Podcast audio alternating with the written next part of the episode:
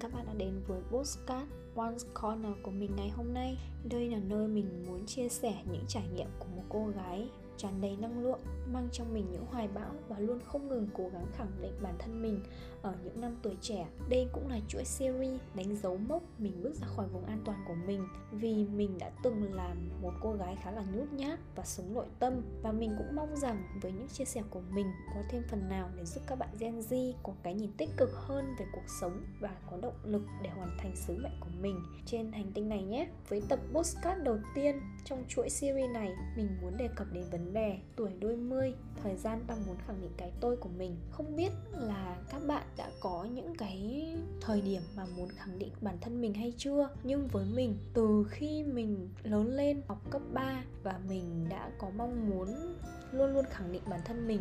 Đầu tiên là mình muốn khẳng định với bố mẹ, sau đó là với họ hàng hay là với những bạn bè và những người khác xung quanh nữa. Và mình luôn luôn đặt cho mình những cái mục tiêu và cái hoài bão á, mà mình phải đạt được.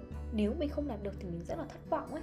Và cái dấu mốc mà mình muốn khẳng định đầu tiên á, là mình muốn đỗ đại học và ra Hà Nội có một cuộc sống mới với vai trò là một cô sinh viên và mình muốn sống một cuộc sống thỏa sức với đam mê và mong muốn của mình. Nên là mình đã rất là luôn luôn học, cố gắng ngày đêm ấy. Mình là một người khá là truyền thống ấy, và đặc biệt là bố mẹ mình cũng truyền thống, nên là đã nuôi cho mình một cái nếp rất là truyền thống. Nên là khi mà hồi cấp 3 ấy, thường là các bạn bè của mình có thể là học xong rồi sẽ đi chia nhưng mà mình ấy, mình học xong mình sẽ về nhà giúp đỡ bố mẹ một số việc gì đó, cũng nhẹ nhàng thôi. Và sau đó là sẽ tiếp tục học buổi tối. Và mình hầu như sẽ không đi đâu giao du quá nhiều, nên là mình đã được coi là một đứa khá là nội tâm và suốt ngày kiểu bù đầu học thôi ấy. Nên là hồi đó mình rất là muốn ra ngoài Hà Nội học đại học và được sống là chính mình nhiều hơn. Và mình luôn luôn đặt cho mình cái mục tiêu là mình phải đỗ đại học. Sau đó thì khi mà mình đã có học đại học rồi á, mình lại mong muốn có nhiều cái tốt đẹp hơn hay là mình muốn khẳng định bản thân mình ở một vai trò khác. Đó là khi mà mình kiếm được ra những cái đồng tiền đầu tiên của mình ấy, mặc dù đó chỉ là những đồng tiền rất là nhỏ thôi và mình cũng chỉ là một cô sinh viên đấy nhưng mà mình đã luôn luôn muốn khẳng định mình với tất cả mọi người rằng mình có thể làm được. Và mình đã đi apply vào một vị trí gia sư. Thì ngày học cấp 3 mình rất là rất là mong muốn được đi làm gia sư vì chú của mình ừ, học đại học và đang làm gia sư mình thấy, wow, mỗi lần chú kể là mình thấy rất là ngầu ấy. Cảm giác chú rất là giỏi, đi gia sư cho những các bạn nhỏ ấy, bạn nhỏ tuổi hơn ấy. Nên mình rất là thích, nên hồi đó mình đã mình đã phải đặt mục tiêu là mình phải đi gia sư. Và lúc đấy mình rất là, mình rất là ngưỡng mộ những ai làm gia sư ấy. Nên là mình cũng tự đặt cho mình là như vậy. Và cuối cùng thì mình cũng đã làm được. Mình cũng đi gia sư và kiếm được những đồng tiền ít ỏi, nhưng mà nó có thể đủ một phần nào đó để mình mua những cái món đồ mình thích hay là được ăn tiêu thoải mái hơn. Và thậm chí mình còn muốn có nhiều nhiều mức thu nhập hơn ấy để mà mình có thể mua những món đồ cho bố mẹ chẳng hạn. Hoặc là mình muốn tự đóng học phí tự trang trải hết. Bởi vì là ngày trước ấy khi mà mình mỗi lần mình về quê bố mẹ à, mình luôn trêu đùa với hàng xóm rằng là ôi con bé này nó vừa về rồi chuẩn bị nó lại mang thêm mấy tạ, mấy tấn thóc đi. Ui thực sự lúc đấy cái cái tự trọng, cái tự ái của mình khá là cao. Mình nghe xong câu ấy mình mình dỗi bố mẹ luôn á. Và mình nói với bố mẹ luôn lúc đó rằng là, con thực sự không thích cái điều này. Con thấy áp lực khi mà mỗi lần về quê mà bố mẹ luôn lấy tiền ra để nói. Con biết là bố mẹ cũng khá là vất vả nhưng mà cái cách bố mẹ nói như vậy làm con rất là áp lực. Con không chịu được điều này. Nếu mà lần sau bố mẹ con nói nữa ấy, thì con chắc chắn là con sẽ không lấy tiền của bố mẹ nữa. Vậy nếu mà con có mà ở đấy thì bố mẹ đừng nên nói. Lúc đấy giờ mình rất là stress và mình đã nói rất là thẳng thắn với bố mẹ là như vậy. Và mình cái tính của mình tự ái như vậy rồi ấy mình đặt ra cho mình là phải đi làm thật nhiều để không nhận thêm tiền chu cấp từ bố mẹ nữa.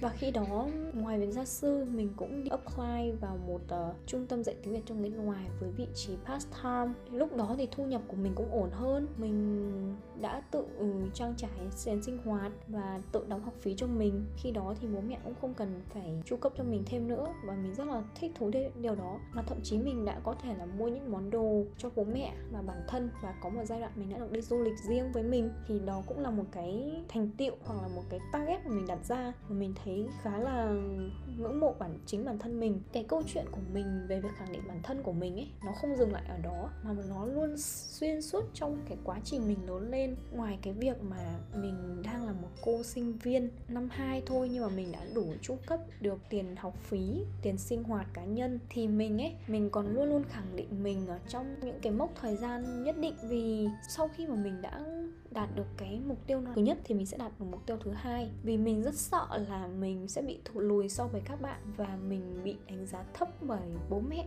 hay là họ hàng hay là mọi người xung quanh. Chính vì vậy ấy, là mình mình rất là cố gắng phải cố gắng học học thật tốt mình luôn luôn khuyên mình phải làm được và mình cũng đã tự đưa ra cho mình một cái target nữa đó là mình phải hoàn thành tốt nghiệp đại học trong vòng 3 năm rưỡi với một ít nhất là với tấm bằng giỏi trên tay. Và vì mỗi lần đặt mục tiêu như vậy thực sự là rất là áp lực. Nhưng mình luôn luôn phải nghĩ là mình phải làm được. Mình làm được cái này thì mới mong cầu đến một cái nhu cầu cao hơn ấy. Nên là khi mà mình đã, đã xác định là mình phải làm vậy phải tốt nghiệp trong vòng 3 năm rưỡi thì mình đã phải vùi đầu vào học mặc dù là mình ban ngày mình vẫn phải đi làm làm đến tối khuya, nhưng mà tối về mình vẫn phải chăm chỉ học tập ấy để không bị bỏ lỡ bất kỳ một cái bài tập hay bài giảng nào. Và mình luôn luôn cố gắng học hoàn thành hết mức có thể. Và cuối cùng thì mình cũng đã hoàn thành tốt nghiệp và cầm trên tay tấm bằng giỏi trong vòng 3 năm rưỡi. Sau bao nhiêu sự cố gắng hoặc là gian nan thì mình cũng đã đạt được cái mục tiêu đó. Và thậm chí là sau khi mà mình đã tốt nghiệp đại học rồi thì mình lại mong muốn một cái mức target cao hơn là mình phải có một cái công việc phù hợp với cái định hướng ban đầu của mình và có một mức thu nhập ổn định. Mình không muốn ai có thể coi thường mình ấy, bởi vì là cái năm 2020 mình tốt nghiệp sớm à? mà đáng lẽ năm 2021 mình ra trường nhưng mà mình tốt nghiệp sớm nên là năm 2020 ấy mình đã ra trường rồi. Tuy nhiên, cái tình hình covid thời đó rất là nguy hiểm và căng thẳng, nên là mình đã không có được công việc ưng ý theo đúng cái ngành nghề mình đã lựa chọn ban đầu và mình rất là áp lực. Mình luôn luôn trong tình trạng là kiểu uh, stress và có thể thậm chí khóc khi mà mỗi khi có ai đó hỏi mình công việc dạo này ra sao. Và đặc biệt là khi bố mẹ hỏi mình là công việc dạo này có ổn không? Con tìm được việc chưa? Bởi vì mình nghĩ là mình đã cố gắng học tập như vậy mà cái thời điểm tìm việc nó lại khó khăn như vậy sao? Hay là do mình đặt yêu cầu quá cao cho cái cái một công việc để mình chấp nhận cái công việc đó? Và mình đã nghĩ là, quá, mình học nhiều như vậy, cố gắng như vậy, nhưng mà sao không tìm được việc? Hay là do mình không có áp dụng thực tế?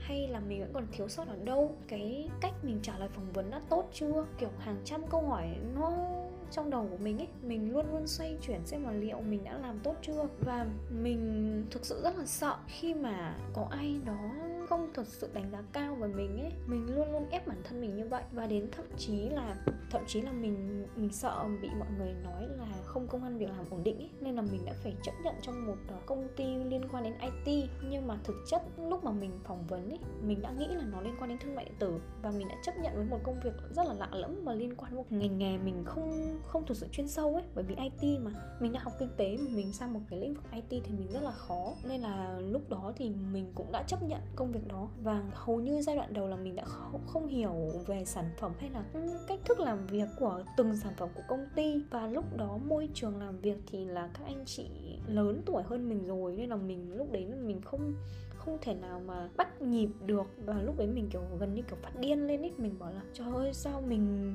mình không hiểu cái gì vậy? Mình rất là nhạy cảm và mỗi khi ai hỏi mình về công việc hiện tại mình rất là muốn khóc. Và sau khi một uh, quãng thời gian mà mình đã vùi đầu vào nghiên cứu sản phẩm thì mình cũng đã được lên một uh, vị trí tốt hơn với mức lương ổn định hơn. Nhưng mà cái sự cố gắng và muốn khẳng định bản thân của mình luôn luôn đặt cho mình một cái mục tiêu phải cao nhất. Mình đã nói trước đó là mình luôn luôn muốn là mình đặt một cái vị trí cao và cao hơn hẳn mọi người ấy. Mình không muốn thấp kém ai cả bởi vì mình rất sợ là bị mọi người khác coi khinh hay là coi thường mình. Và mình mình lại sau khi tất nhiên là mình đã có một cái vị trí ổn định hơn và sếp tổng cũng đã chú ý đến mình rồi nhưng mà mình vẫn cảm thấy là không đủ ấy. Đúng là mình nhiều khi mình nghĩ là đối với mình không bao giờ là đủ cả. Và sau một thời gian làm việc với công ty đó rồi ấy, thì mình lại thấy là hình như là mình vẫn chưa đủ hiểu về IT và mình muốn định hướng sang về cái đúng ngành nghề mình đã định hướng ban đầu. Bởi vì khi đó thì dịch covid